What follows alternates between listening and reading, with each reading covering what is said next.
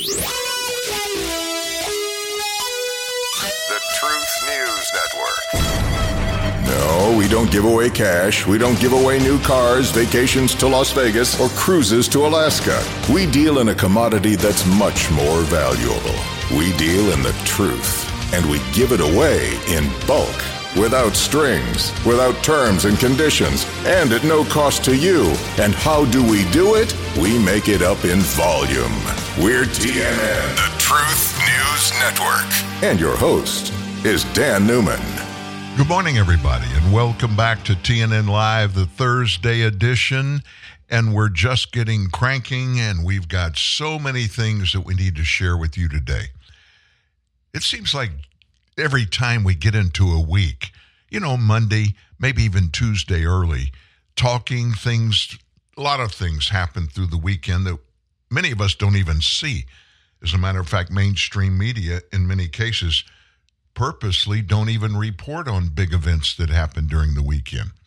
We're at Truth News Network, we're able to capture just a few of those in our Saturday bullet point stories that we publish every Saturday at truthnewsnet.org.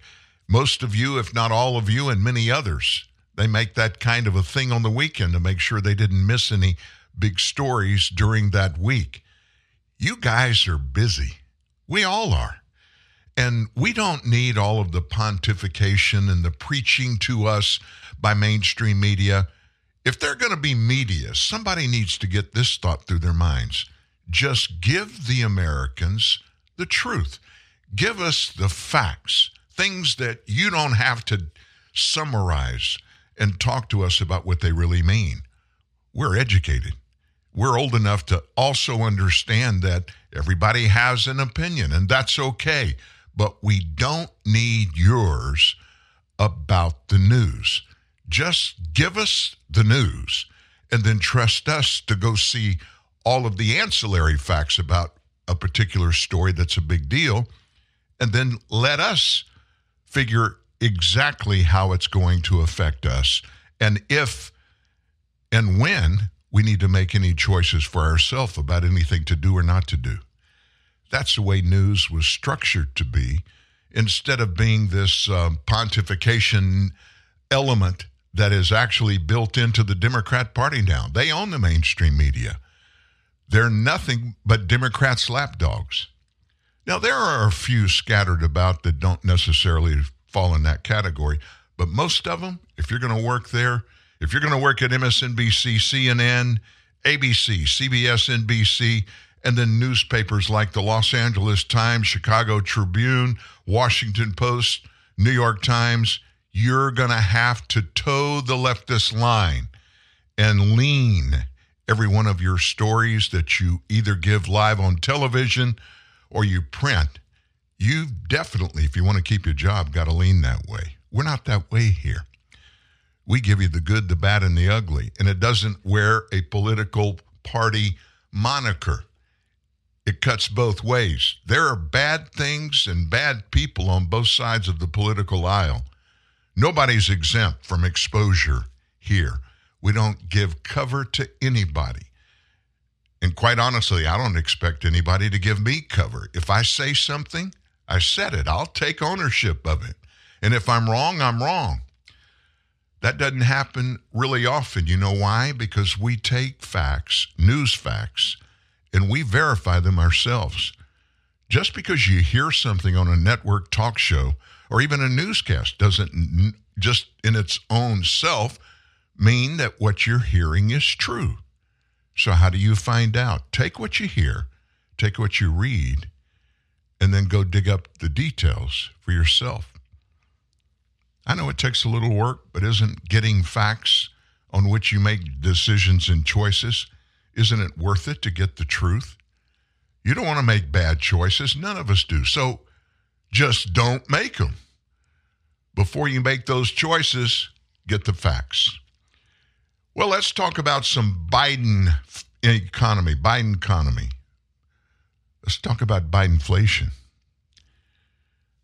Inflation numbers out this morning rose in July after they had declined pretty much every month from a high of 91.1% back in June of 22.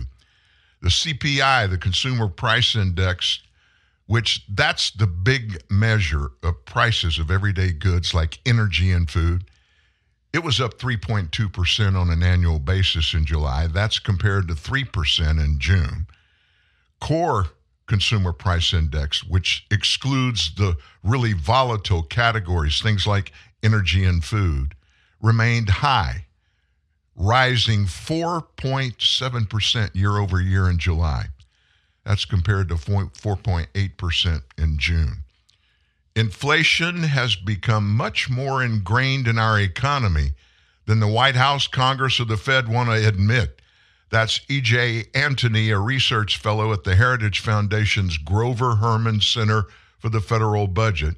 And he spoke late yesterday, early this morning, to the Daily Caller about this. Combined with slowing economic growth, we have the perfect recipe for stagflation. Now, whether you call it inflation, stagflation, recession, whatever names there are out there that you want to slap on what we're living in, it's not good.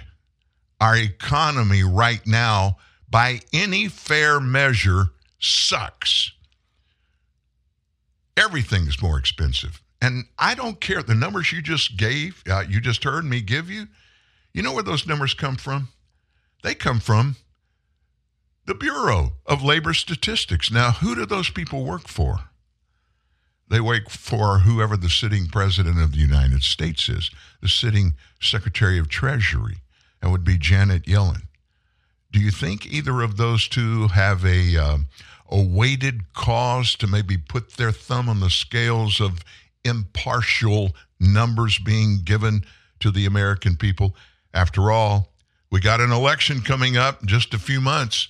Seems like it it's going to be years before we get to it, but November of 2024 will be here in a flash. You wait and see.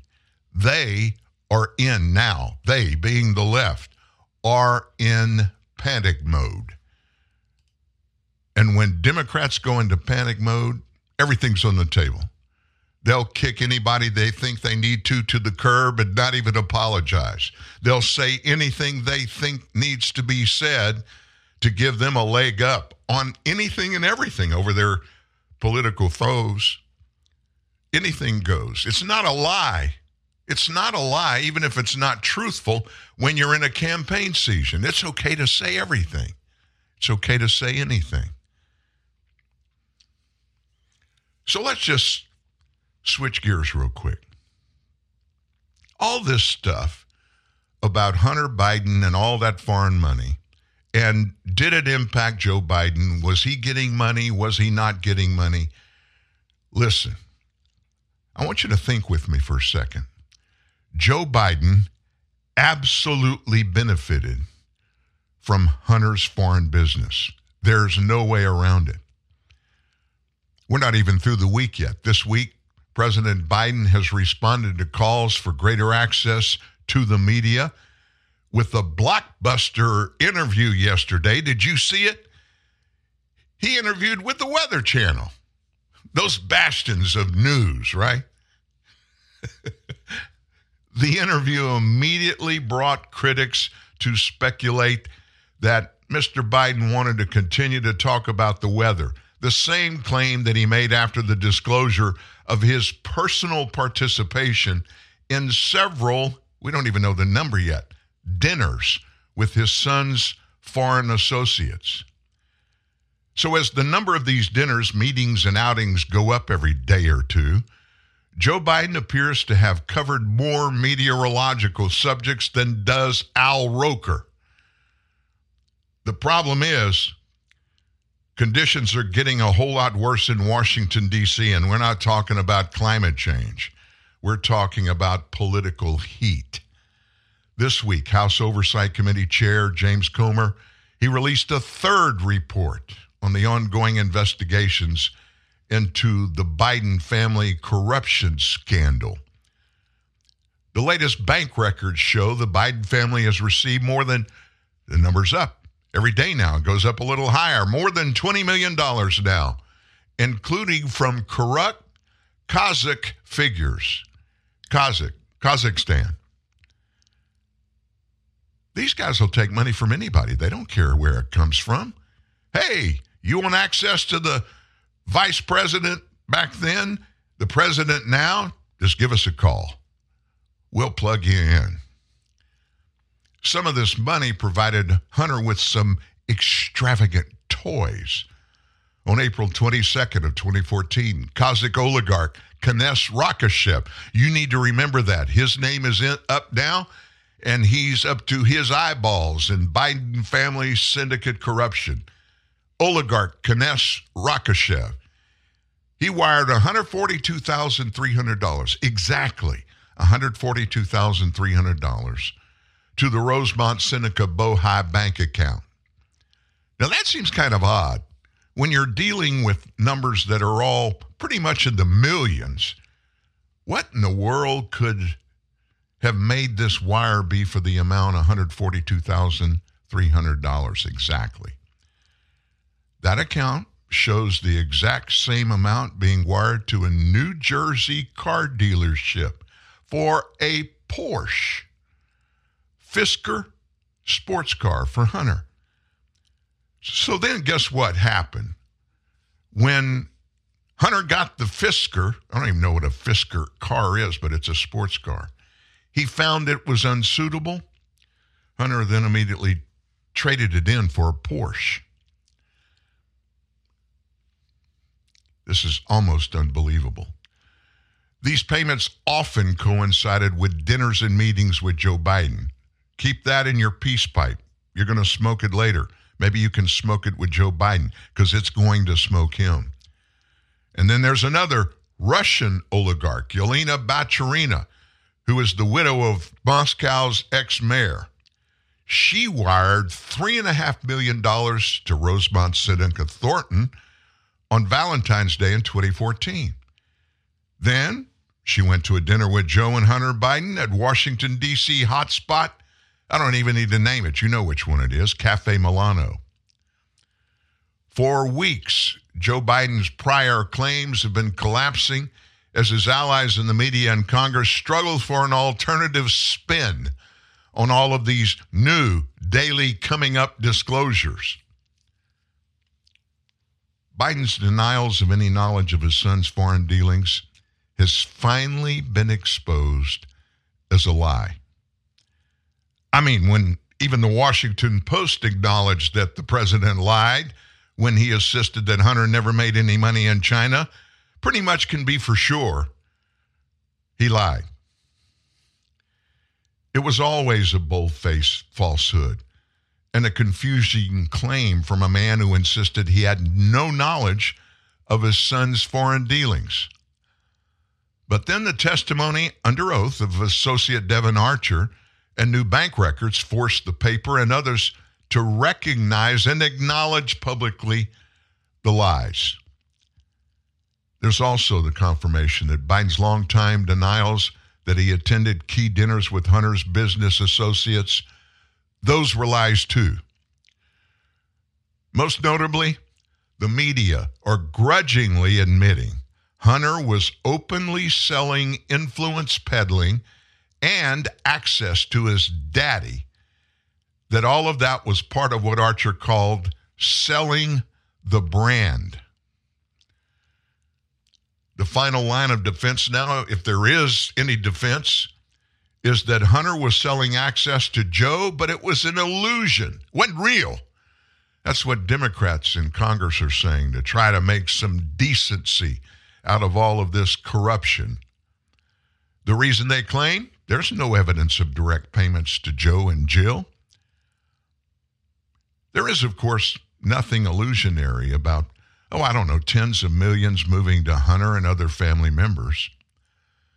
But political spins are often built on illusions. The latest one in this debacle Joe only benefits from these payments if they were directly deposited in his accounts. For a family that Hunter explained was the best at this type of dealing, it's absurd to expect a deposit slip from a corrupt Ukrainian official to the account of Joe and Joe Biden, one of the most vulnerable accounts in the world to review and monitor, right? These claims, additionally, ignore emails discussing the hunter and his father's use of joint accounts to pay for expenses. We know that happened, including how one account was used to pay Joe's taxes. There's also Hunter's complaint that he was using half of his earnings to support his daddy. One trusted FBI informant said that in planning a bribe, one foreign figure was told to avoid direct payments to Joe Biden. Today, that is as amateurish as an envelope of cash, and the Bidens have been in the business of influence peddling for decades. Responding to all this new stuff, Washington Post columnist Philip Bump led the charge in asking, Where's the bribe? In other words, as long as Hunter got the luxury car, Joe didn't benefit or receive a bribe. Yeah, right. Notably, Bump, this columnist did not have the same high standards when he pushed the false claim over a photo op in Lafayette Park and later refused to concede with the rest of the media on the lack of Russian collusion with Donald Trump. Not even millions to Biden children and grandchildren would seem to satisfy Bump as an inducement for then vice president. Yet the greatest illusion, it's the claim Joe Biden would only be motivated by a direct payment to one of his accounts. Biden clearly benefited from millions going to the Biden family fund. Even grandchildren receive some of the transfers funneled through a labyrinth of accounts. Joe Biden's 80, 80 years old. And despite holding only government jobs in his career, he is worth, experts place his net worth at, an estimated $8 million. 8 million. Forbes reported he earned 17.3 million over the 4 years he was out of office. Where the heck did that come from? We're not talking about a 100, 200, 300,000. We're talking about he earned 17.3 million over the 4 years when he wasn't vice president or now president. He'll never spend his fortune. Any additional money would have to pass to his descendants. For most wealthy people in the U.S. in their final years, the challenge is not raising more money, but getting that money to your children without heavy taxes or delays. This money was going to his BFF. That is a benefit and probably of greater value to a man of Joe Biden's age and wealth. But none of this has stopped politicians, press, pundits from insisting that absent a direct payment to the president's account, there is no corruption or crime. After all, $20 million going to a president's family, it's a little bit like complaining about the weather in Washington, D.C. It's stupid to do, but people still do it. Wow. It gets deeper. Joe, I think, just my thoughts, I think he's in trouble. We've got a lot more to dig into today. Great revelations. Sit back. We'll be back with all of it right after this.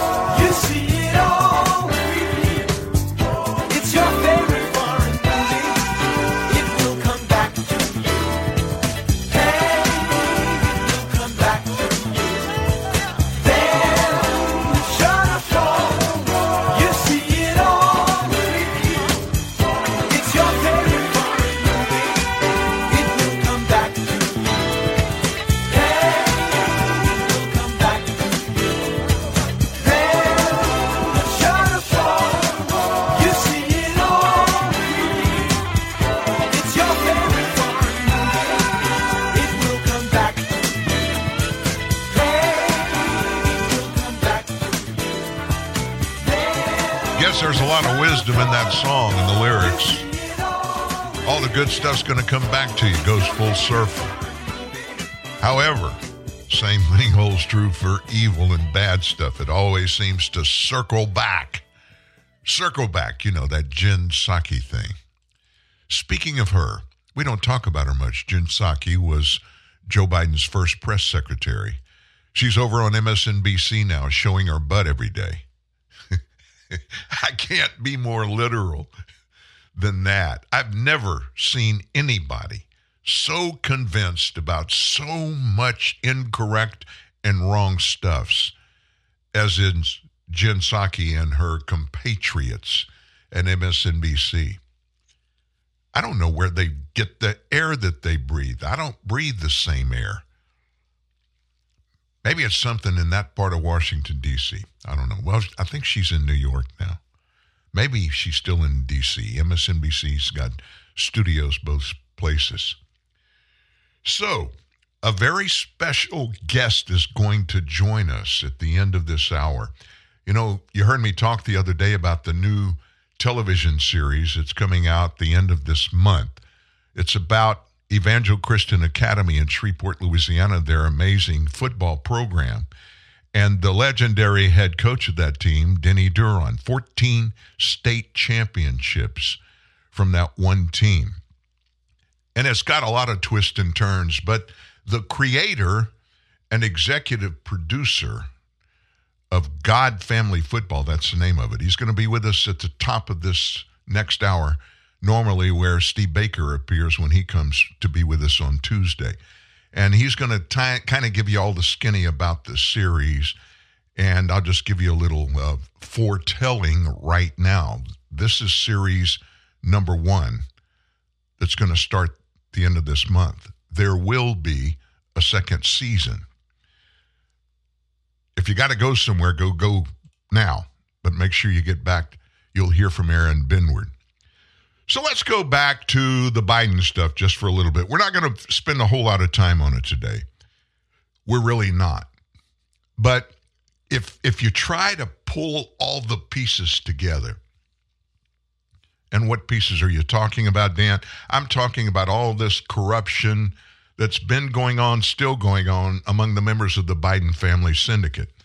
When you pull it all together and come up with an explanation, according to Andy McCarthy, constitutional attorney, you can sum it all up in just four words. The business bill, and this is bill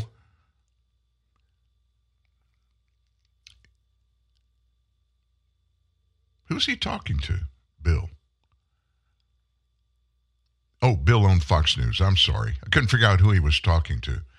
Andy McCarthy was on Fox News, and he alleged that while the president may not have had direct talks with any of his son's business partners, his reputation was part of the sell. The business bill is Joe Biden. You know, there's a lot of questions about how often did Joe or did Joe talk about the business with Hunter?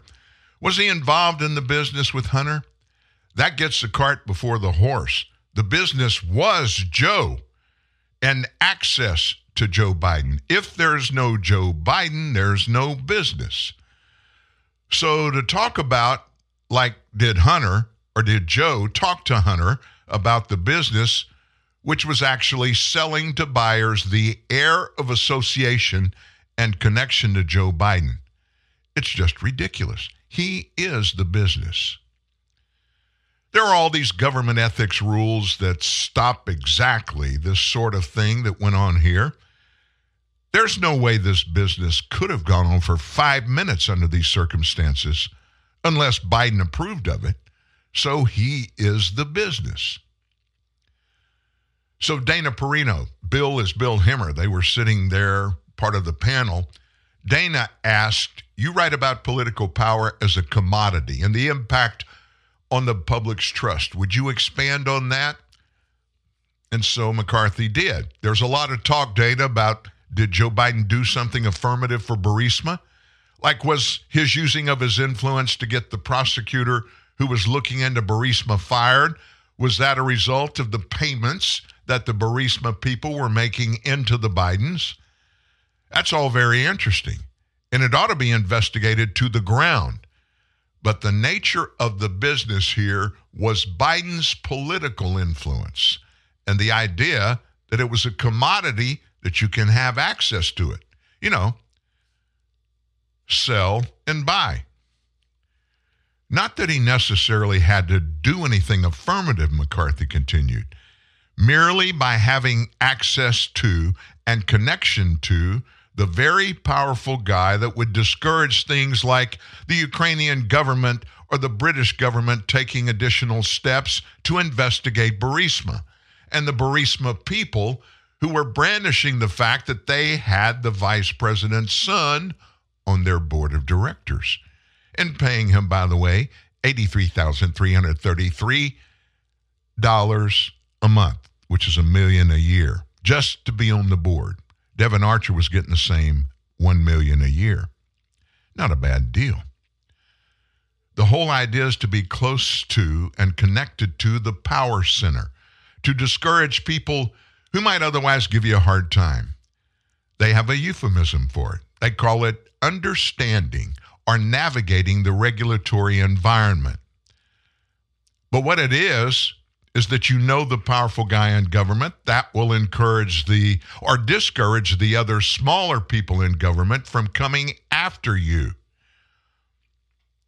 Devon Archer, who everybody now knows was Hunter's business associate, he told Congress Biden was involved in over 20 conversations with Hunter about their business deals.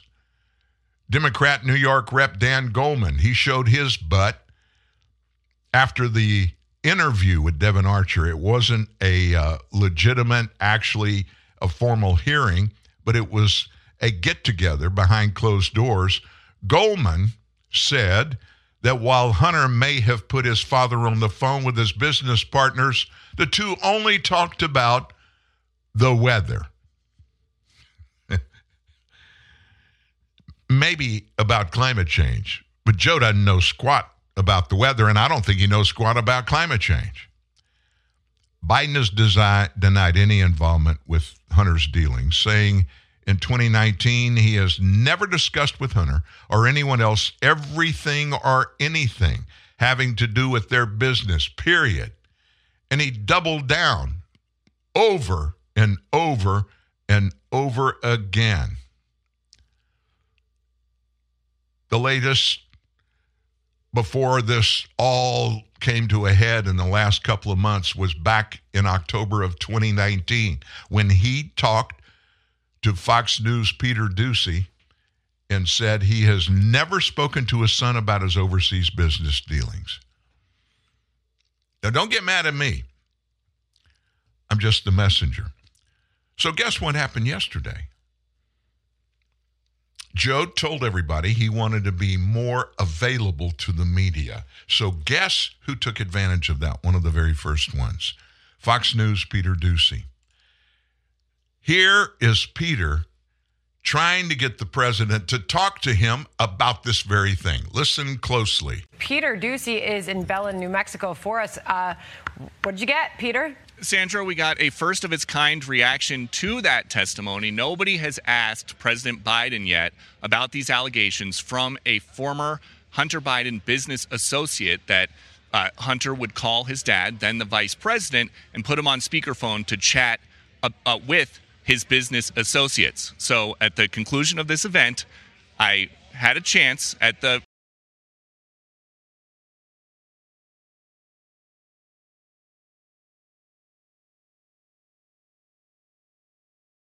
president's invitation, he waved his son over uh, to ask him. There's this testimony now where one of your son's former business associates is claiming that you were on speakerphone a lot with them talking business. Is that what? Never talk business to anybody. And I, I knew you'd have a lousy question. Well, what do you? It's why is that a lousy question? because it's not true. Thank you, Mr. President. And so he wanted to talk about the transition to a green economy, uh, he did not want to talk about that, but it does now conflict with the sworn testimony of Devon Archer. Devon Archer went under oath to talk about these speakerphone calls. Uh, some of the Democrats that came out of that room where they were listening in private said that the president was just talking about the weather, but he's saying that they didn't talk at all. Back to you. Very interesting stuff. Great job, Peter Doocy, as always. Now, I'm a dad. I have one son, Caleb. I talked to him this morning. We talk pretty much every day. He's a businessman in Dallas, Fort Worth, very successful. And we talk about everything. Many years ago, we set up a relationship, and according to private conversations that became public, President Biden had the same conversation with Hunter. And that is, son, you can talk to me about anything and everything. And I'm not going to go crazy when you do. Just be honest and give me the facts. Now, I don't know if Joe and Hunter had that conversation, but with my son, I told him that. You can say anything. Don't you think, based upon the perception of the president's relationship with his only living son, don't you think they would talk about everything? And I when I mean everything, I mean everything, especially when it was so very obvious to everybody around that Hunter was using his dad for personal profit, was selling access to his father as first vice president, well, even before that, probably U.S. Senator from Delaware, then vice president for eight years, and now in the White House. Cha-ching, cha-ching, cha-ching.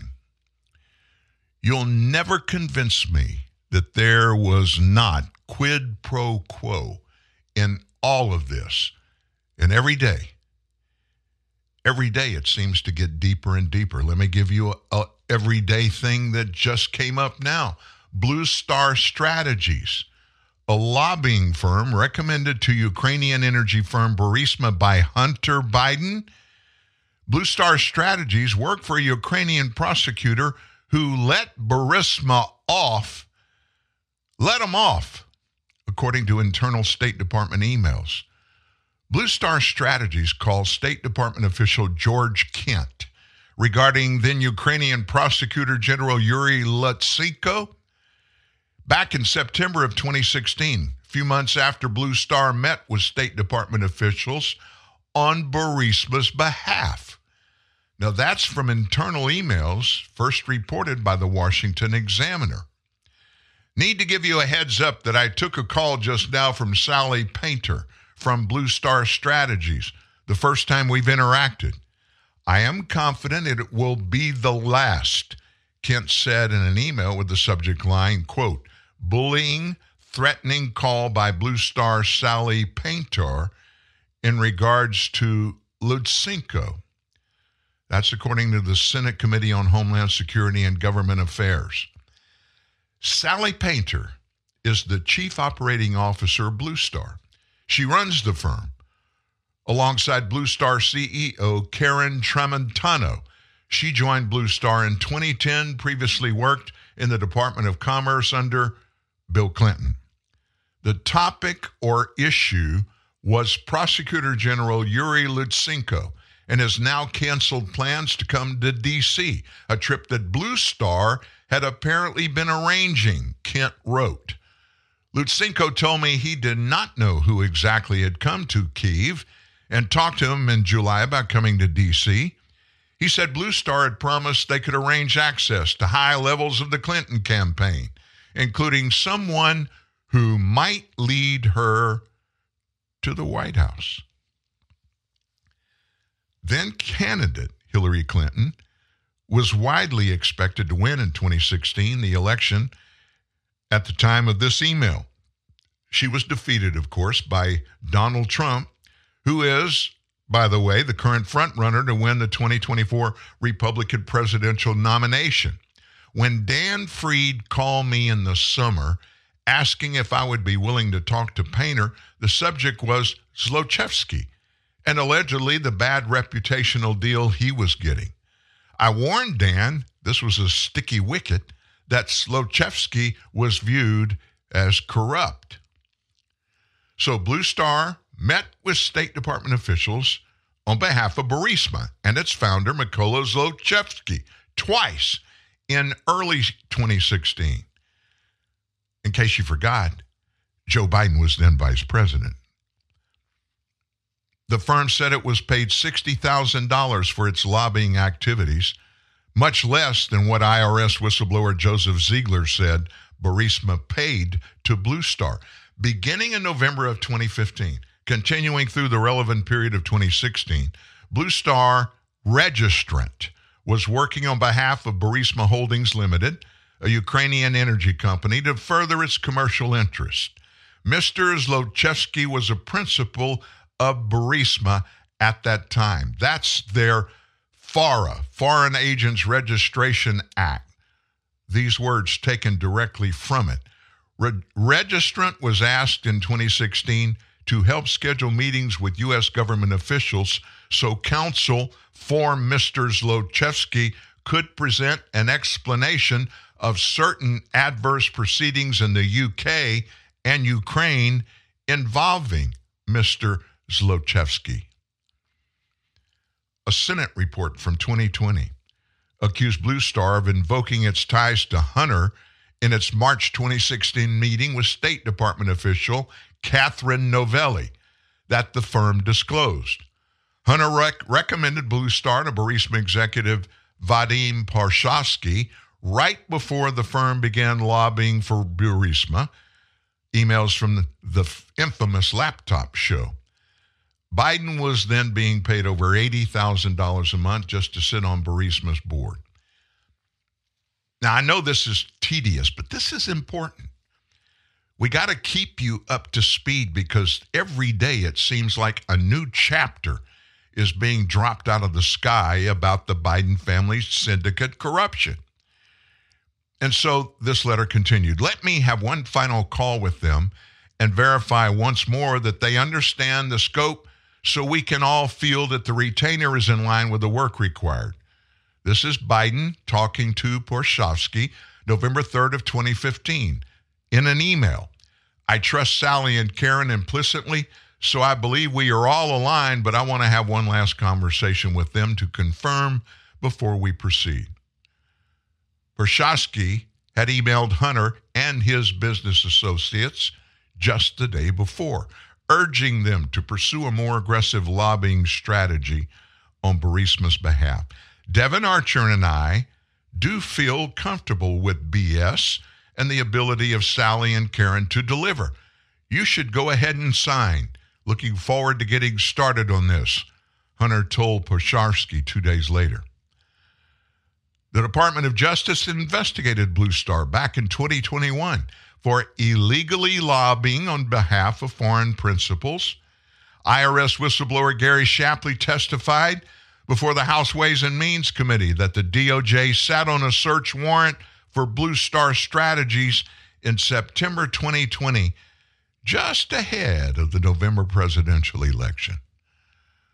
Lutsenko was a pro Maidan lawmaker who became head of the PGO following Victor Shokin's resignation as a result of pressure from then VP Biden, who threatened to withhold the $1 billion loan to Ukraine if Shokin wasn't kicked to the curb. You remember last year I was authorized to say we'd do the second tranche of a billion dollars? Then Vice President Biden told the Council on Foreign Relations in 2016, and he didn't fire his chief prosecutor. And because I have the confidence of the president, I was there and I said, I'm not signing it until you fire him. We're not signing. Man, get it straight. We're not doing it. Victor Shokin, this is that supposed corrupt federal prosecutor in Ukraine. He had Zlochevsky's property seized in February of 2016, the same month he resigned. That's according to Ukrainian media reports. Joe met with Ukrainian President Poroshenko shortly after Zlochevsky was raided. Former Burisma board members and longtime Hunter Biden business associate David Archer told Daily Caller co founder Tucker Carlson that Shokin was a threat to Burisma's business. Lutsenko eventually cleared Zlochevsky and Burisma of all criminal charges. He also investigated Burisma for a failure to pay taxes, and an accountant eventually paid the taxes back.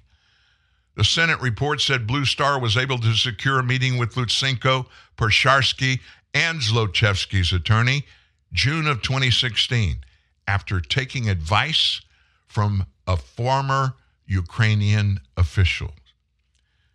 Ukraine's National Anti Corruption Unit continued to investigate Zlochevsky. He was later charged with attempting to bribe officials. This illustrates how wide, how thick, and how deep are the cobwebs of the Biden family syndicate's direct involvement in millions of dollars, probably tens of millions of dollars of foreign money that somehow just happened to get into one or two or three U.S. accounts that belong to various Biden family members. And we're supposed to just believe, hey, we're just doing our job. That's all we're doing. There's no corruption here. Joe didn't get any money. He just happened to get lucky at a sheriff's sale. And those four multi million dollar houses he has, he just bought them at the right price when they came up at the auction at a sheriff's sale. Right? You believe that?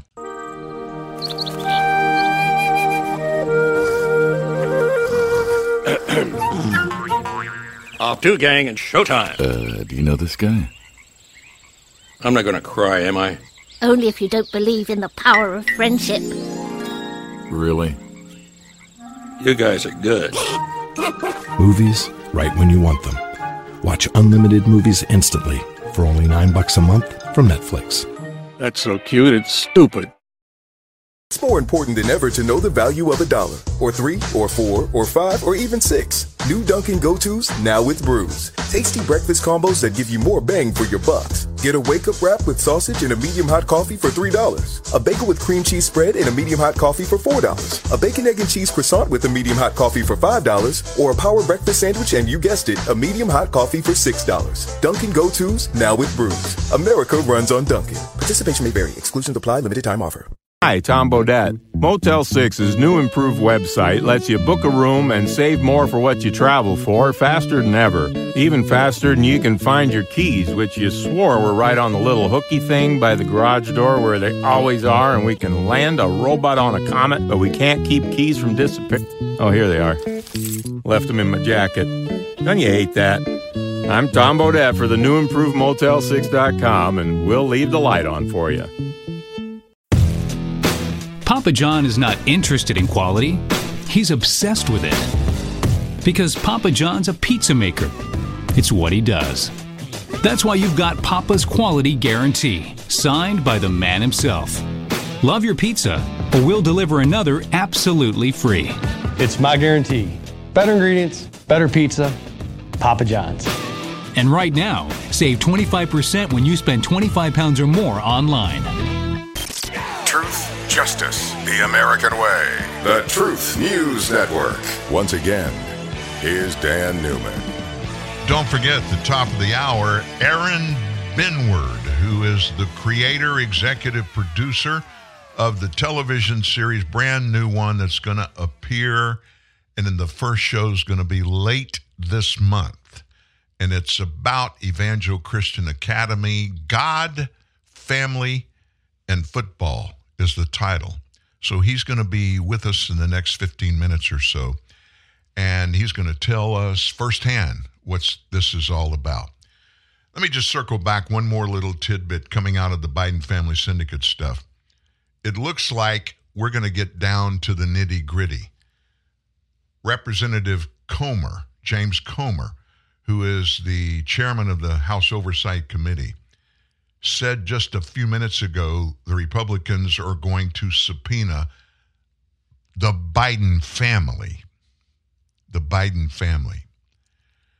They may have their day in court, Joe and Hunter, as the House Oversight Committee prepares to subpoena father son, both of them, amid the ongoing probe into their family's business dealings. Comer joined Morning with Maria to discuss the latest fallout. This is within the last hour from the Biden family business probe. He told Maria that the House Oversight Committee plans to subpoena them. We're putting together a case, and I think we've done that very well, Comer said. We know this is going to end up in court when we subpoena the Bidens. There's a lot of legal stuff there that I just find hard to believe they're going to be able to haul sitting president into court. Hunter, you know, I don't know about congressional jurisdiction over this stuff with him. So it's a Republican led committee. They released new family bank records that show that the Bidens took in at least 20 mil, 20 million dollars. Countries like Russia, Kazakhstan, the Ukraine. I wish the media would ask the president, what exactly did your family do to receive $21 million that the House Oversight Committee has proven? He just continues to say, well, that's a lie. That's not true. We have the bank records. Bank records don't lie. This is Comer. The House Oversight Chair, he continued, he argued that he and his fellow lawmakers have caught Joe in so many lies as the president continues to deny any involvement in Hunter's business. This is always going to end with the Bidens coming in front of the committee, Comer said. Comer continues to dig deeper into the Biden family's web of business dealings. A bunch of documents, countless testimonies. They've really pushed really hard to get facts in all this. Now, Comer says he's confident in the case that the committee is building against the Biden family. This is complicated, he said. We're being obstructed every step of the way by the Department of Justice, by the FBI, by the Secret Service, by the IRS, and by the Biden family attorneys. So, despite being stonewalled by the government's top institutions, Comer said it's not going to stop the committee's efforts. We continue to produce evidence about every two weeks, he said. And it's all adding up. Nobody can credibly say otherwise. Every couple of days, more cold, hard facts keep coming out that show there were, if you don't have another term for it, there were shenanigans. shenanigans going on among the Biden family syndicate members. Grandkids, some of the wire transfers went to Biden grandchildren. We're talking about hundreds of thousands of dollars. Now, what could that be other than money laundering, which is also a federal crime? So, what are they doing? They're putting their grandchildren right up front in the middle of being part of this insanity, this illegal working with for money, money, money from foreign company and foreign country leaders. It gets sicker every day to me. Let's switch away. Let's talk about something else. Mike Pence is back in the news. You know that. He's running for the Republican nomination. His latest campaign announcement, it was just palled by a one time advisor's brand new alignment, complete with a scathing rebuke on style unworthy of the presidency. This is this former advisor to Mike Pence that's saying this about Mike Pence. Pence has gotten in trouble a little bit, and almost every day he's getting in more and more. He took another blow in the optics of his campaign as his very own former national security advisor, Lieutenant General Keith Kellogg, announced his personal endorsement for the 2024 presidential race. And unfortunately for the former vice president, the support from Kellogg was leading critic and primary frontrunner former President Donald Trump. Kellogg made a very lengthy statement that started with I've worked alongside many leaders in my years of service to this nation. Among them, President Donald J. Trump stands apart as a figure of unwavering determination, a deep vision for America, and the courage to take a stand where others wilt. His bold and dramatic leadership style during his presidency resulted in significant achievements for our country. And we don't have to say anything else about it. General Kellogg, he worked with both of them. Remember, he worked with both Mike Pence when he was vice president and former President Donald Trump. When you work side by side with somebody, you typically get a pretty good determination of who these people really are and what they're all about. So, as we get into the wokeism that continues to devour all of our sanity, we deal with titles, words, labels. It's gotten so bad, several universities have used or are planning to use what they call a curriculum, a curriculum devised by the Safe Zone Project. And it cautions students about using the term biological sex. So, the Safe Zone Project, described as a free online resource for powerful, effective LGBTQ awareness and ally training workshops. It offers a free, uncopyrighted two hour long curriculum. That's according to its website, the Safe Zone Project. Several parts of this, like first impressions of LGBTQ people and the genderbread person, comprised the two hour session. In the former, facilitators asked participants think of the last time you learned someone identified as gay or transgender and where their impressions came from, like their family, their friends, the news, or even church. College instructors use genderbread person to classify the differences between sex and gender. Those who use the term genderbread person argue that gender is on a spectrum with unlimited options.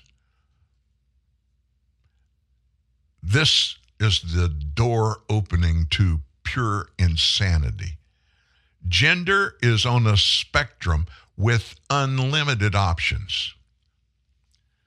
The curriculum pushes against using phrases like born female or born male, pointing out that a sign by a doctor correctly depicts the situation of what happens at birth. Their curriculum dedicates about eight pages of space to vocabulary words.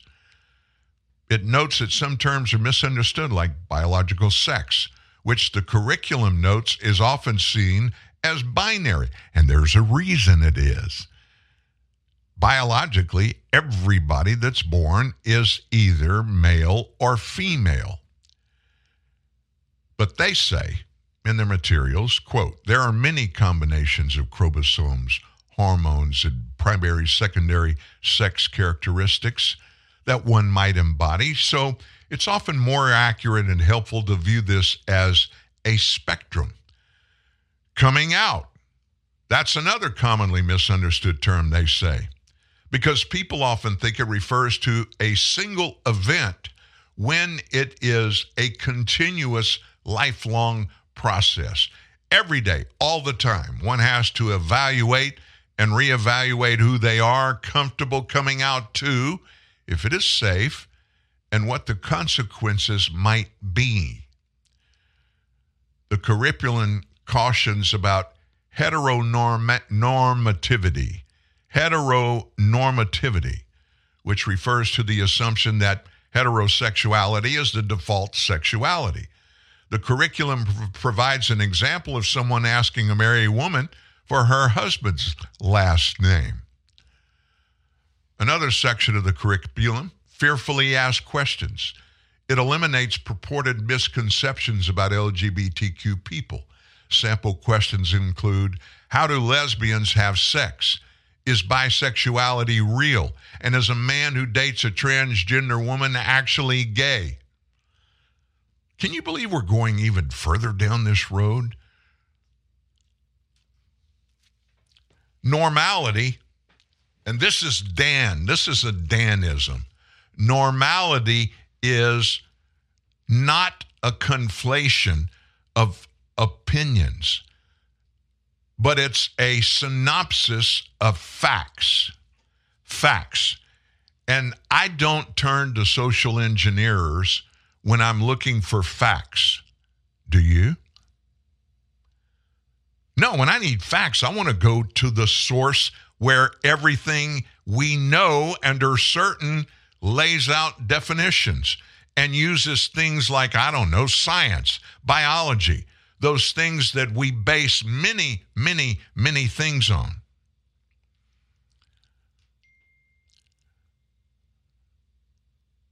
This is just really crazy. This is really crazy, and it's getting crazier. We're going to take our second break right now. When we come back, I promised, creator of an executive producer of a new television series generated right here in Shreveport, Louisiana God, Family, and Football. Aaron Benward joins us in about, oh, I don't know, three minutes right here at TNN Live. So, Miss Harris, what makes you think you're a good fit with us here at Schmidt, Starks, and Soprensky? Oh, sir, there are so many reasons. I specialized in research and theoretical studies for several years at the Southampton Institute, Mhm. preceded by intensive graduate studies at Syracuse. Certainly, my skills are well suited for a position here at Schmidt, Starks, and Sop- Sop- Sopransky? Oh, thanks. A job interview and a root canal on the same day. Want to get away? Get the heck out of there with Southwest Airlines. Fly coast to coast for $99 or less by November 3rd. It was nice meeting you, sir. Yes, we'll get back to you soon. Soon. Southwest Airlines, a symbol of freedom. Call 1 800 iFly SWA. No way. Taco Bell's toasted cheddar chalupa is back. Are you thinking what I'm thinking? They, toasted six-month-old aged cheddar right onto the shell of a chalupa. That's genius, no delicious, no both, and now comes in a box with a crunchy taco, cinnamon twist, and a medium drink. Whoa.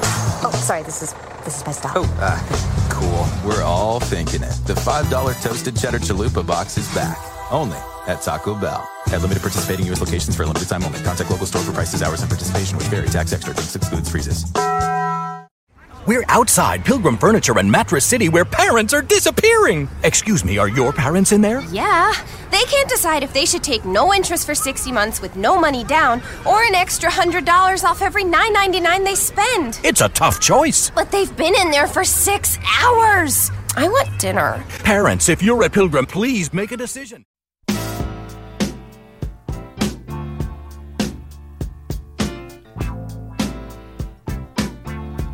Well, it's a it's a busy, a really, really, really busy week, and it seems like normally, it you know, when it's midweek, uh, days go by quickly. Um, this has been a really, really busy week on the national political scene. Boy, are things changing and changing? Not every day, not every half a day, but every hour or so more stuff comes out. So it's time for us to kind of sit back in the chair and just relax and take a couple of deep breaths.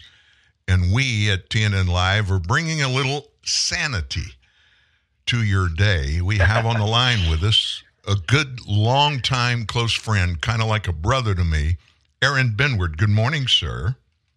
Hey, good morning, big brother. How are you, man? I am good.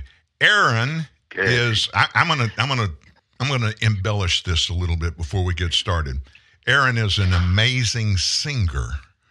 He's incredible. Great Christian music. He and his father did a tour for a number of years, had top songs in the nation, and he's a very creative guy. We have a lot of things in common in that regard. One thing, though, we do not do is we don't spend enough one on one time together. Facts, absolutely. In, in fact, he is wrapping up. Actually, it's wrapped up the first season of God, Family, and Football. I've been telling folks about it, I guess, every day since uh, we got the trailer out. We played the trailer. Um, 5,000 people that follow me on Facebook have it. A lot of people are chomping at the bits for the show. Aaron is the creator and executive producer of this television series. So, my brother, I'm going to shut up and let you tell the people exactly what it is and what's going on and when and where and all those kind of good things. Well, thank you, Dan. First of all, I love you and appreciate you supporting what we're doing. Obviously, it's the story of your best friend and my hero. Um, when I was 12 years old, I met Denny Duran. When uh, my dad, you spoke of him earlier, we almost moved to Shreveport to, for him to go into ministry with Denny. And at 12 years old, I was highly impacted by Denny and who he was and what he did for me in my life and made me feel. And he still calls me to this day a champion. I'm now almost 50 years old. And from that point on, as, as time went on, and uh, yes, I did the music thing for a long time and, and grew into also producing content and, in the film world we were working on the story of Evangel. Denny and I were to develop that into a film. And in 2020, we were talking about it all. He had retired. And when we got around to the football team that year and how they were doing in 2020, he said, Well, Aaron, for the first time in history, we're 0 and 3. And at that point, I said, All right, what are you going to do about that? Because I, I knew that that wasn't sitting well with him. and he said, uh, Well, I think I'm going to come back out of retirement. I'm like, What? And I said, Well, that's crazy. When? He said, Tomorrow. And at that point, and that the, the idea hit me, and and that maybe we should tell his story in real time. And uh, so I said that to him. I said, well, I, maybe I should come to there and, and we should do our Friday Night Lights in real time story about the, the, the man who established Evangel football coming back again and to do it again and bring it back to national prominence and win a state championship. To which he said, absolutely, whatever you want to do. So we did that. And uh, by the time it airs on September the 1st, coming up here in a few weeks, it will have been a three year process from beginning to finally getting the show on the air September 1st. And uh, I got to tell you, I tell a lot of people, man, if, if I were to go to heaven today or tomorrow, I've been able to finally tell the story that I've been wanting to tell about a man who's made the biggest impact in my life. And uh, I can't be more excited. Before we get into the nuts and bolts about the series, um, you mentioned that he's a good friend of mine people that know me know that it's quite a bit different. His parents, when my family exploded in South Louisiana, Denny came and got me, started a traveling evangelistic singing group called the Vessels in 1970. And I was trying to get away from the horror in South Louisiana, so I, I just signed in. And we've been together ever since. At the end of that first summer, his mom, his dad, and him called me into a motel room and said, We've decided you're not going back to Lafayette. I was going back. I worked in radio then. I was going to finish my senior year that year and then probably just go to college and get married to a Cajun girl. And they said, You're not going to do that. You're coming to North Louisiana and you're going to live here. You're going to be Denny's little brother. And I've been his little brother ever since. And it's kind of so uh, ironic. He, he's only 11 months older than I am but we have been inseparable in a lot of ways. And let me just say this about Denny Duran. A lot of people have heard the name, but they really don't know what he's about. I'm asked all the time, this guy, he's in, he's involved in all kinds of stuff with a lot of people. You you very seldom see him nervous or upset about anything. He takes it in stride. He's a people guy. He's a people person and he makes everybody feel comfortable that are with him. I'm asked all the time, is Denny Duran real? And I can honestly, I can honestly say we've been together now for 52 years. He is all the way to the bone. What Aaron and I know firsthand that we see and hear from him, and he's just a mighty person. He's a man of God, a great preacher, one of the best in the nation and he's been all over the world and everybody knows him in ministry. But this football thing at this school, it's right down his alley. He uh, he opted to instead of going right into ministry out of college, he just finished as quarterback at Louisiana Tech, two years, a national championship. They lost one game.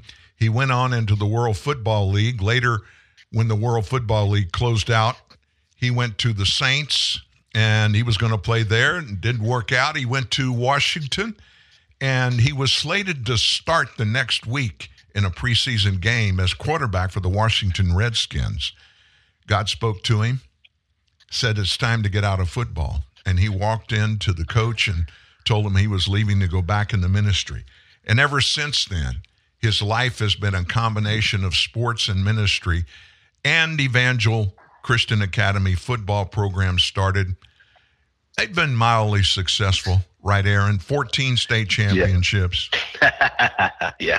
And he is back in the saddle as head coach. Now, that brings us to where we are and what this series, and you, you tell us about it, what this series covers and why everybody needs to watch every every week what comes out of this.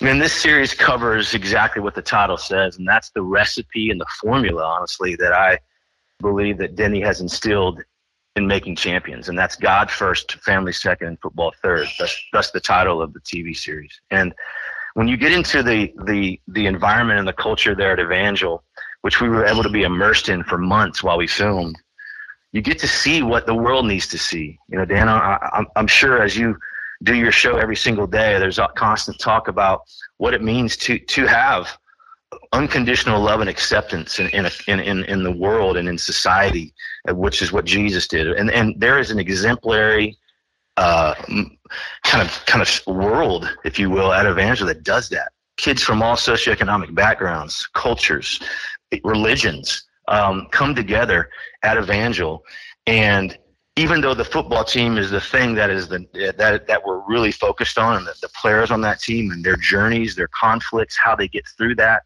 through the through the mentoring of Coach Denny Duran and Coach Fabian Carter and other coaches on the team, as well as into their personal lives of of relationships and their families and their world. But it's all in this context of why are they so successful on and off the field. Um, and that's because of, of what Denny instills in them, and they and they buy in. I mean, every single morning, these boys, what people don't understand, five days a week, 7 a.m., they're in Bible study, learning about the Word of God and doctrine and, and theology and the things that they will be. I mean, most of these boys aren't going to play beyond high school, most of them, but they'll be able to take these tools and these things in life with them to become what Denny would say. I'm here making men out of these out of these boys to be great husbands, to be great businessmen, to be great fathers, and you see that.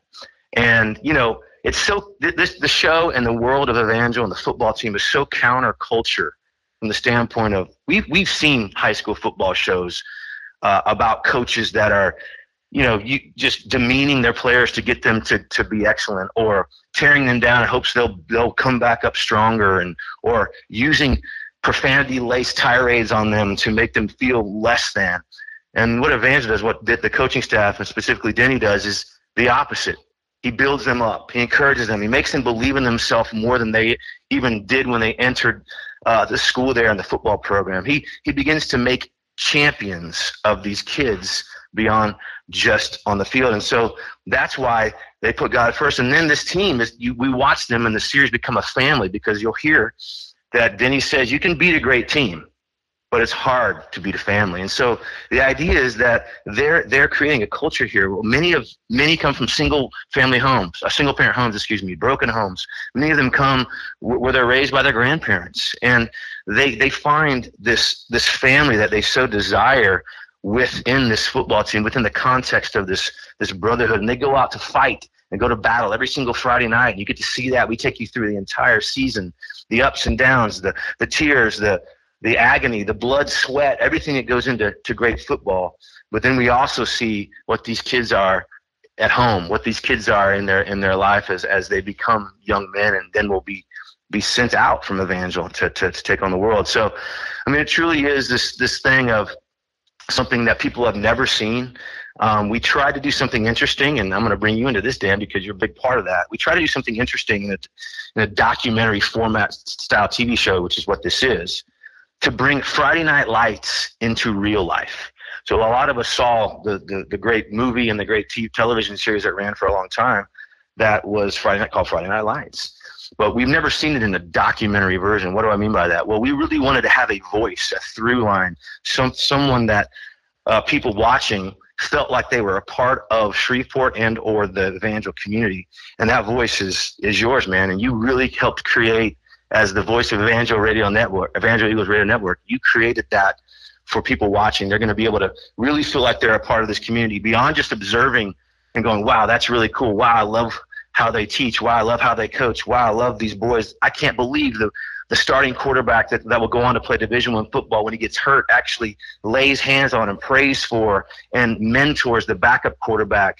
And, and when we see the backup quarterback go and win the, one of the biggest games of the season, uh, and so it's everything about it is counterculture and counterintuitive and counterlogical. So I'm excited for the world to see it. And quite frankly, it is content everybody's talking about faith-based content with the successes of, of, of, the chosen with sound of freedom and jesus revolution and all these recent things that are happening that it's showing hollywood it's showing the world it's showing even the body of christ how important it is to have things out there that show love show redemption show grace show mercy show the things of god and i got to tell you i'm excited for the world to see this and we just need people to to download Freevee, which is the ad based app for Amazon, and watch God Family Football on September 1st. So that's what we're going for.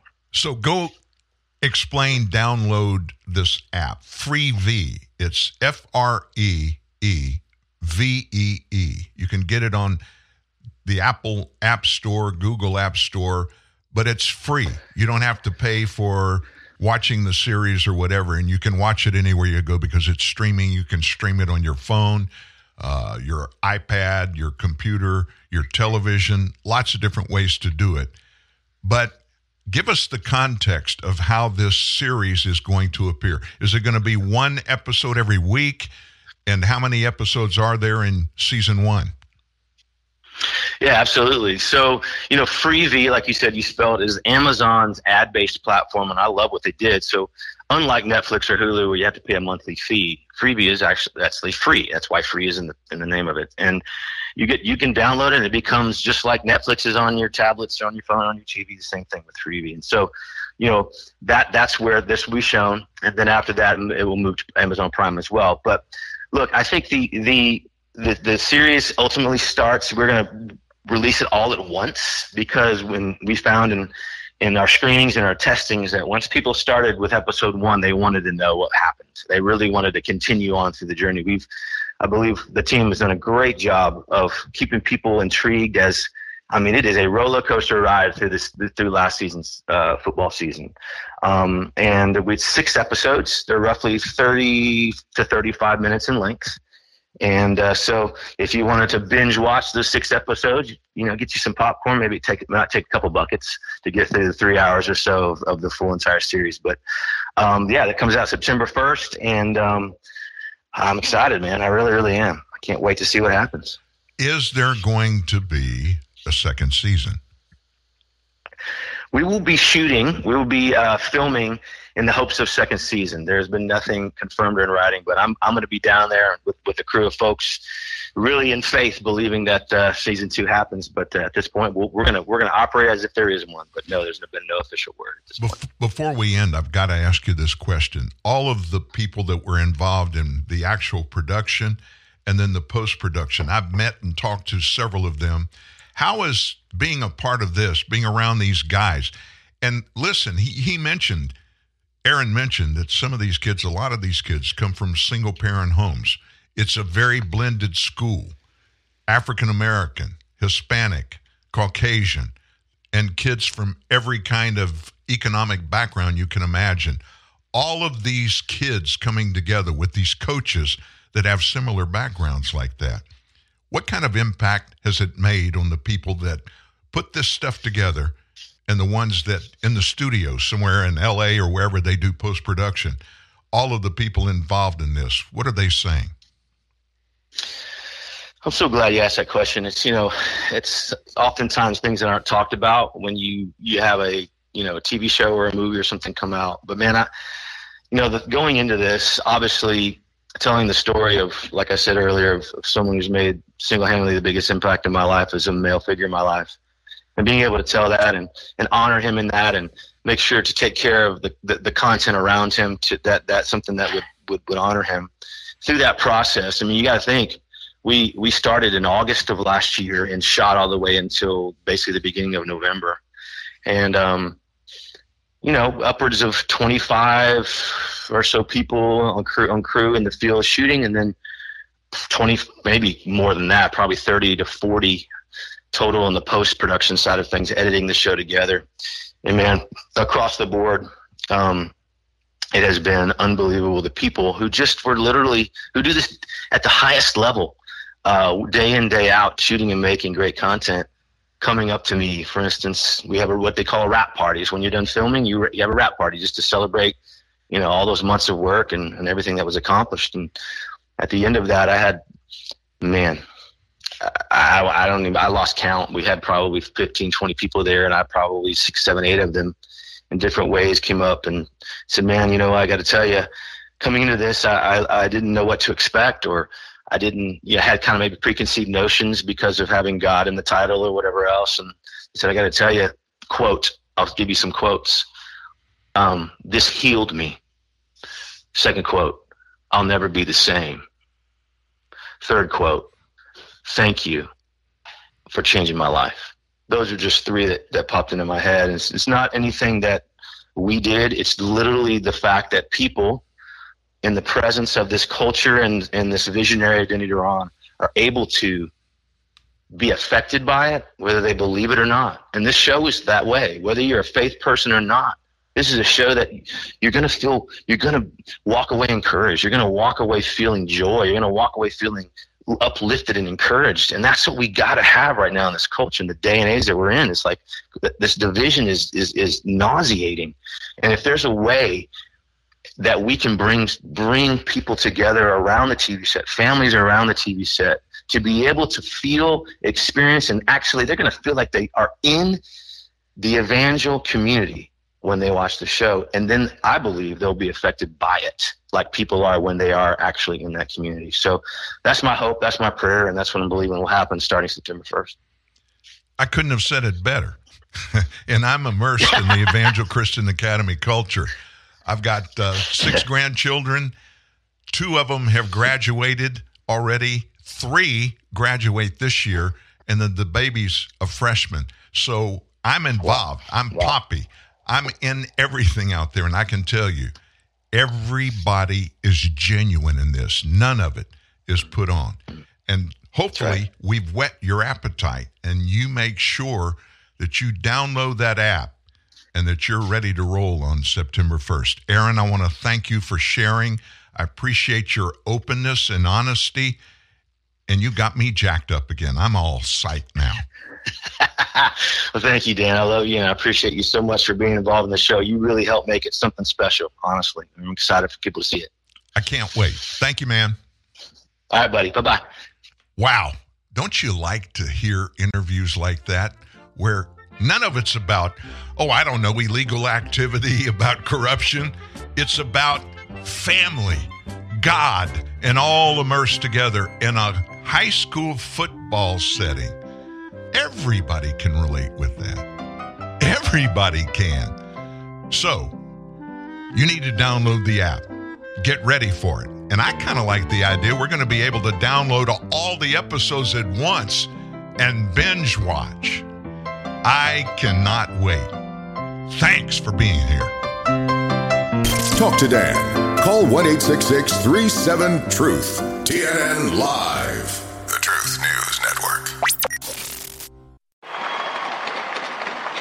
Please raise your right hand and repeat after me. I, George Walker Bush, do solemnly swear. I, George Walker Bush, do solemnly swear. That I will faithfully execute the office of President of the United States. That I will faithfully execute the office of President Sorry, of the United States. let me just get this. Hello? Hey, I was just thinking about you. Yes, I was. Uh huh. Yes, I was. No, you weren't. That I will faithfully execute the office of President. so, uh, what are you wearing? A president of the United States. oh. Say, can I call you back? So help me God. No, So- you hang up. No, you hang. up. No, you. You hang up. So help me God. You hang up. It's President's Day, and everybody's getting in on the special offer from Verizon Wireless. For just $25 per month, get 1500 anytime minutes, plus free long distance. Verizon Wireless. Join in. Speaking the truth, the mainstream press will not. Dan Newman, TNN, the Truth News Network. Those swamp critters, they never talk about or even think about the truth. They're just going to say what they feel is good for them to say it and how to say it. Fact, lie, truth, they, none of that matters to them. Whatever fits their particular purpose on any given day, it's what you're going to hear. It's kind of I guess, ironic. We were just talking about this high school football program that's the subject of uh, this upcoming series. And now we're going to talk about what happened, I guess, yesterday or the day before. Texas Governor Greg Abbott did a ceremonial signing for the Save Women's Sports Act. And when he was signing it, he was accompanied by former collegiate swimmer and women's sports advocates Riley Gaines and Paula Scanlon, and it all took place at Texas Women's University in Denton. That's about 25 miles north of Dallas. Abbott signed Senate Bill 15 back in June after the Texas legislature passed it earlier this year. What it does, it prevents collegiate athletes from participating in competitions that are designated for the biological sex opposite to the student's biological sex, as denoted on an official birth certificate. These are the women who committed their lives, altered their lives so that they can compete. And yet you heard Riley Gaines talking about how she was marginalized, Governor Abbott said at the ceremony. She was a winner. She was denied that NCAA championship victory. Abbott was referring to when Gaines and Lia Thomas, formerly Bill Thomas, tied for fifth place in the 200 meter freestyle at the 2022 NCAA championships. The NCAA gave the trophy to Lia Thomas or Bill Thomas instead of to Riley Gaines. Today it feels like that one meet, that one race that you train all year for, Riley Gaines, a former University of Kentucky competitive swimmer, said at the signing. It's pretty amazing this law is even necessary, she added. If you have eyes and a brain and any amount of common sense, you can easily comprehend the fact that men, on average, and this is a fact, are taller, stronger, powerful, can jump higher than can women. It's a biological reality. But unfortunately, we live in such a time where it is somehow controversial to say men and women are different. Paula Scanlon described her experience being Thomas's teammate at the University of Pennsylvania. Thomas was on the men's team. This is Bill, now Lia Thomas. He was on the main. I, I said he. I'm sorry. I'm supposed to be politically correct. Thomas was on the men's team for three years before transferring to the women's team. Thomas, by the way, who had fully intact male genitalia, dressed in the women's locker room 18 times per week, Scanlon said. Now just think about this. Think about if your daughter is immersed in this every day, just doing what she trained to do, grew up to do in college, to be a competitive swimmer. Scanlon said, When my teammates and I tried to voice our concerns to the athletic department, we were told that Lia's swimming was non negotiable, and we were offered psychological services to re educate us into accepting the idea of Thomas competing and undressing beside us, Scanlon said. We, the women, were the problem. We weren't victims. To sum up the university's response, we, the women, were the problem, not the victims, Scanlon added. We were expected to confirm, and our feelings don't and didn't matter. The university was gaslighting and fear mongering us women to validate the feelings of a male. Abbott signed similar legislation in 2021 to protect girls' sports at the K through 12 level in Texas public schools. Now, the insanity of all of this is so stinking clear and obvious. It is. Biology. Now, wait a minute. Weren't we told for two years, three years, every day by real science based doctors? What were they telling us to do every day when we had questions about this or questions about that? You know, I'm talking about COVID 19 and our pandemic. What were we told that we had to do every day? Follow the science.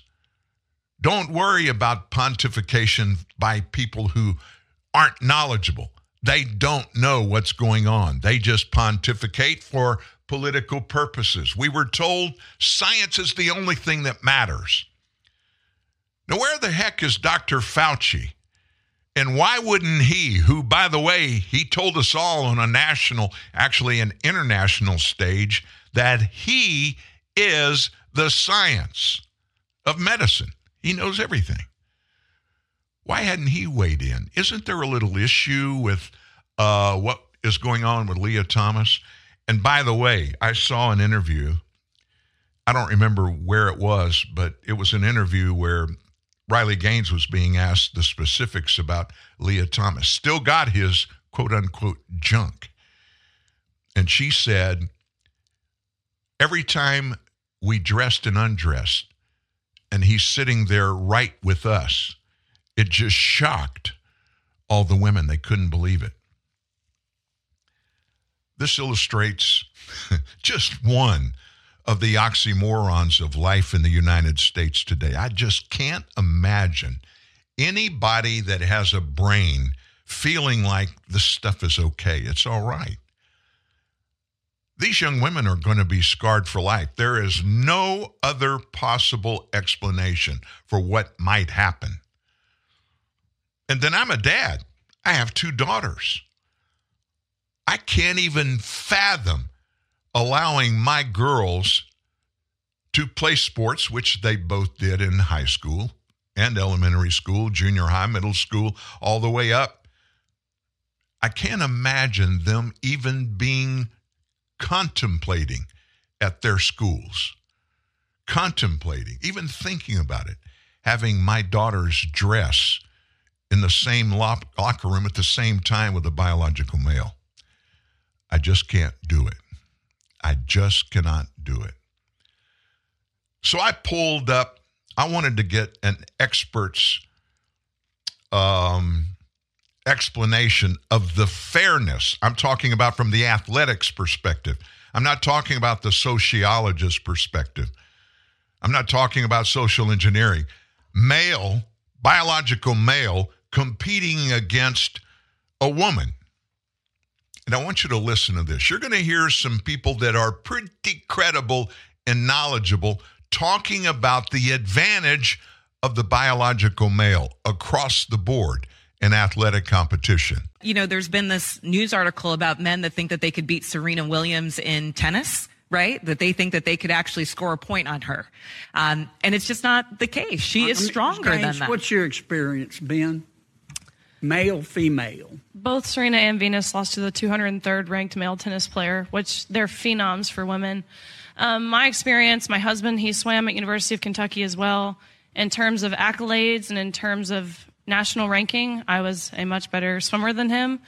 Um, he could kick my butt any day of the week without trying. It took us about 10 seconds to find this video, which we've shown you before. Here's Serena Williams on females versus males in tennis. For me, tennis and men's tennis and women's tennis are completely almost two separate sports. So I'm like, if I were to play Andy Murray, I would lose 6 0, 6 0 in five to six minutes, maybe 10 minutes because. no, it's true. It's I mean, that's Serena Williams, the greatest female tennis player in world history. And she made no bones about it. There's no way, as good as she was, a mediocre man, a professional tennis player, but mediocre at that. We're not talking about somebody that wins Wimbledon every year. We're talking about a guy that's pretty good. Serena Williams, she said there's no question about it. He'd beat her butt every time they played, and he would beat her bad. Would beat her bad. So here's the social engineering perspective about this debacle. Listen to this. On Monday this week, a federal judge ruled that in an Ohio school district's policy that allows students to use the bathroom on the basis of gender identity rather than biological sex may stand. In other words, they were testing it. Parents were, teachers were, students were testing it. And the federal judge says, nope, you got to allow it. In 2022, a coalition of parents that represented by America First Legal sued Bethel Local Schools, that's in Ohio, alleging that the district's policy was enacted without community input and infringed on parental rights. That's according to the Cincinnati Enquirer. Judge Michael Newman, no relation, thank God.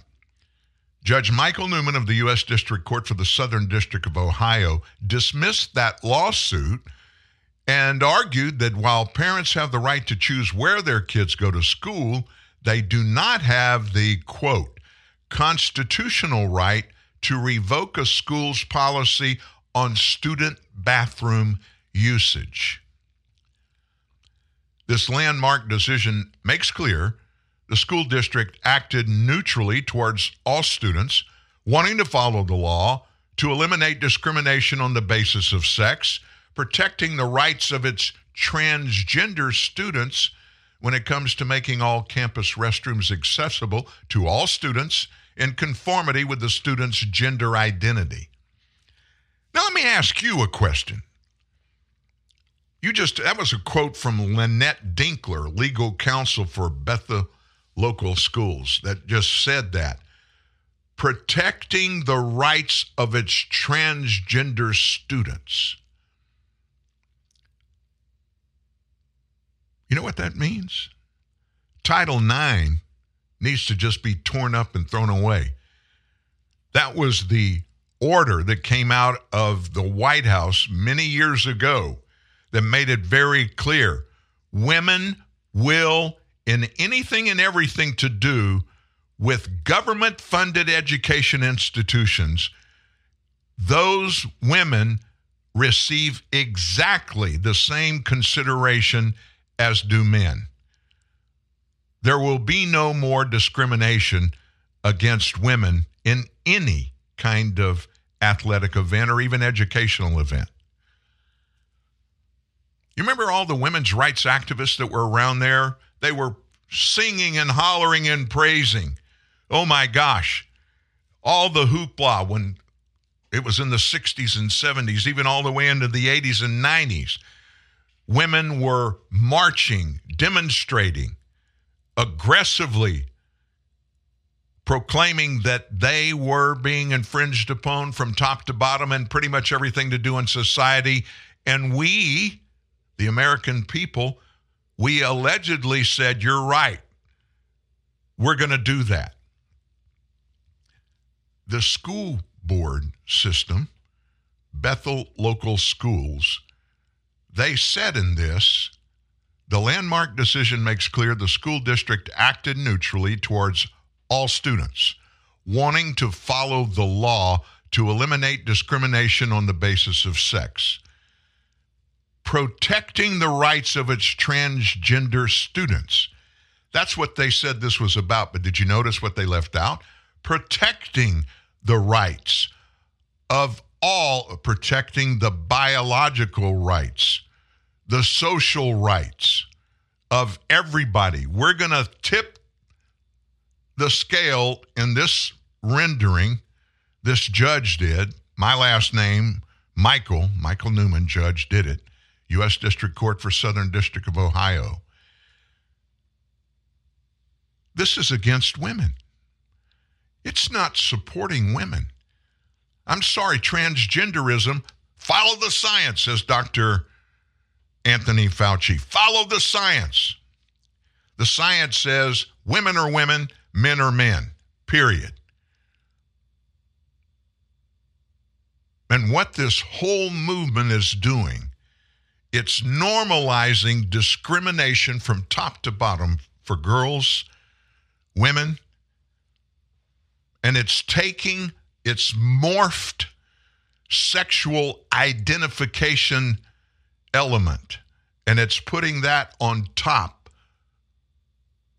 of fairness and equality. You and I both know this is not going to last. If and when this whole thing gets to the Supreme Court, you think they went crazy over the Supreme Court nominations when Donald Trump was president? You remember that? They haven't seen anything like what will happen in this case because this is an infringement upon girls at every level. Today it's in bathrooms. Where do you go to use a bathroom? We're hearing about it in sports. It's going to be across the board.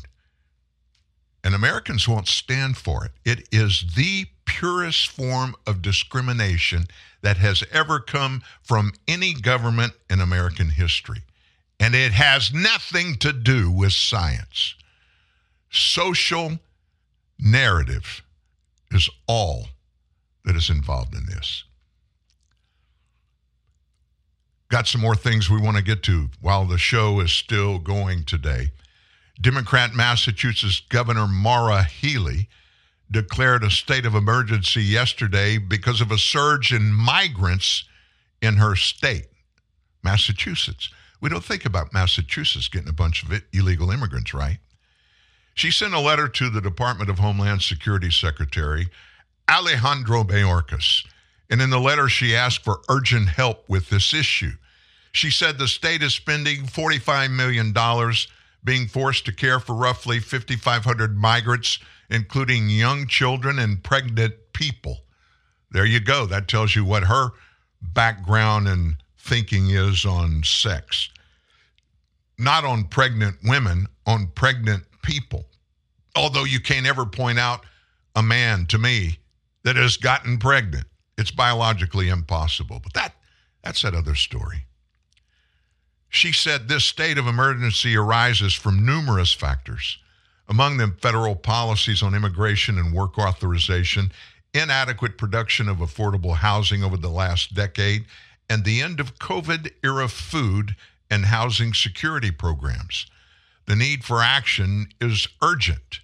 Now, this is Healey, is the governor of Massachusetts, and she sent this to Alejandro Mayorkas. So, Florida Governor Ron DeSantis, a Republican who's now running for president, he sent roughly 50 of those migrants to Martha's Vineyard, Massachusetts, by the way, her state, back in September. And the island scrambled to deploy resources, eventually moving the migrants to Joint Base Cape Cod. To our partners in the federal government, Massachusetts has stepped up to address, sadly, what has been a federal crisis of inaction that is many years in the making, Governor Healey wrote to Mayorkas. But we can no longer do this alone. Massachusetts is experiencing a surge in illegal migration as New York City grapples with its own lack of space. New York City is they're caring for more than 57,000 illegals right now. Meanwhile, the feds at the southern border are seeing illegal migration increase again after dipping a little bit in June. Border Patrol agents made roughly 130,000 apprehensions of illegals at the border in July after making roughly 99,000 in June. And Homeland Security, they won't even talk about this with anybody. So let's just let's just go down a little bit, a little west southwest from Massachusetts. Let's go to the Big Apple. According to the mayor, New Yorkers are going to spend $12 billion on illegal immigration, triple the cost that was previously projected. New York City taxpayers, 12 billion on waves of border crossers and illegal aliens arriving in the city every day. The mayor said yesterday that nearly 100,000 border crossers and illegal aliens have showed up in New York City since the spring of last year. That's 18 times the population of Saratoga, if you're keeping tabs on comparisons of numbers. Adams said the cost over the next three years will hit 12 billion for New Yorkers, who are already some of the most tax-burdened Americans in the U.S. To house, feed, and care for migrants, New Yorkers will spend 3.6 billion this year, 4.7 next year, and 6.1 billion in fiscal year 2025. Since last year, nearly 100,000 asylum seekers have arrived in our city asking for shelter, and we're past our breaking point, Mayor Eric Adams said in a statement. He said New York City has been left to pick up the pieces of a broken immigration system, one that is projected to cost our city $12 billion over the course of three fiscal years with no policy changes and further support from the state and federal governments. Our compassion may be limitless, he said, but our resources are not. This is the budgetary reality we are facing if we don't get the additional support that we need. And so it just gets worse and worse and worse. Meanwhile, down at the southern border, authorities deployed a riot response late on Monday after hundreds of migrants stormed a bridge across from El Paso after hearing it was open to them. Mexican drug cartels circulated a rumor that the migrants would be let into the U.S. on Tuesday. Some migrants tried to force their way through a locked gate into the U.S., where authorities deployed tear gas. These are all good people, one migrant said. Hundreds of migrants tried to storm the Paso del Norte bridge into El Paso in March over their concerns with the legal process to enter the country known as CBP One, which is a phone app for entry appointments at ports of entry. Those are legal places to come in, ports of entry along the southern border. And they complained that app, CBP app, they complained it had glitches. Border Patrol apprehensions of illegals at the border increased to roughly, as you just heard, 130,000 in July.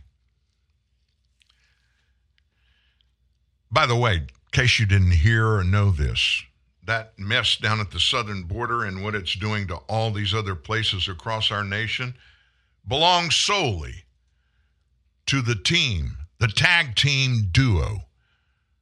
Homeland Security Secretary Alejandro Mayorkas and President Joe Biden. Both of them swore oaths when they were inaugurated that they were going to protect and defend the United States of America and its laws, swore an oath to protect the U.S. Constitution, and both of them are stepping all over the Constitution and the rule of law every time one of these illegals comes in illegally, other than as is laid out in multiple federal laws they're breaking the law themselves. They're suborning illegal immigration. They personally are suborning it.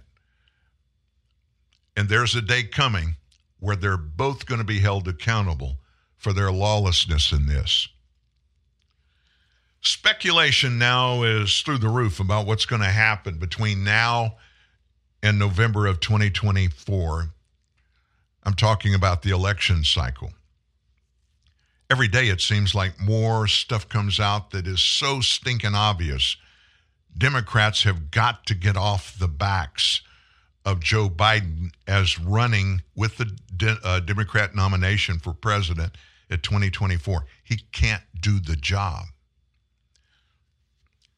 So let's just say between now and election day, what I projected was going to happen even before he was inaugurated as president. I said he'll never finish one term. He won't have the ability mentally, emotionally, and physically to do it. And when I was asked how that is going to take place, I said it'll be something like this. This was when Nancy Pelosi was still House Speaker, Mitch McConnell was the majority leader in the Senate.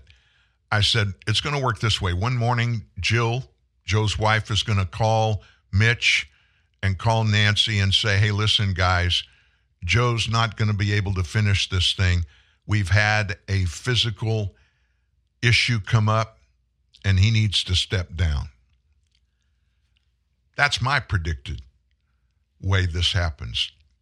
Let's just say that he's going to he's going to he's finally going to bow to the reality of all of the lawlessness that has gone on in his family with this Biden family syndicate crap, getting all this money from overseas, foreign adversaries of the United States, blackmail stuff.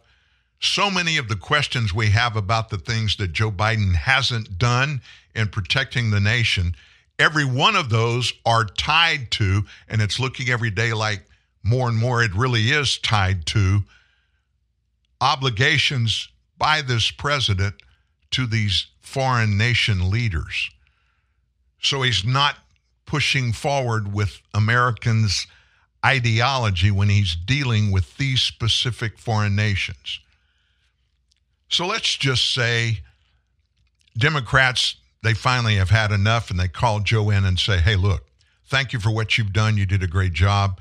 Well, of course, that would be them telling him that. I would never say that, nor would you. But it's time for you to step down, Mr. President. He won't run for the Democrat Party nomination for the presidential run next year. So, what's going to happen? Here's something that may uh, perplex some of you. Conventional wisdom says that Joe Biden may actually play kingmaker at the Democratic convention and give his delegates, because he's going to get delegates there, give them to somebody else. This democracy touting left, they just might be setting themselves up for a stunner in 2024 as one governor foresaw a coronation in place on a convention. Surrogates for Donald Trump encouraging primary opponents to step aside weren't the only ones trying to bypass voters' say in a presidential nomination. Only difference, suggested by New Hampshire Governor Chris Sununu, who's a Republican, was that the Democrats might be planning an altogether farcical primary. He was talking to host Sandra Smith on Fox News Tuesday. Sununu elaborated on his prediction that Biden would not be the nominee for the Democrat Party. I'm not saying it's definitely going to happen, he said, but I think there's a greater than 50% chance he's not on the ballot come November of 2024. He then began to lay out a scenario where the incumbent would find an excuse to pass the nomination through his endorsement to a candidate of his own choosing at the Democrat National Convention in Chicago in August next year. Either he's going to go through the primary process effectively unchallenged. A year from now, he's going to collect all the delegates. His health is not going to be good. He can always use that as a reason to step out and basically tell all of his delegates to go for somebody else and kind of be a kingmaker. This is Sununu's prediction. It wouldn't be unheard of for the Democrats to try to manipulate their convention that way. They've done it before.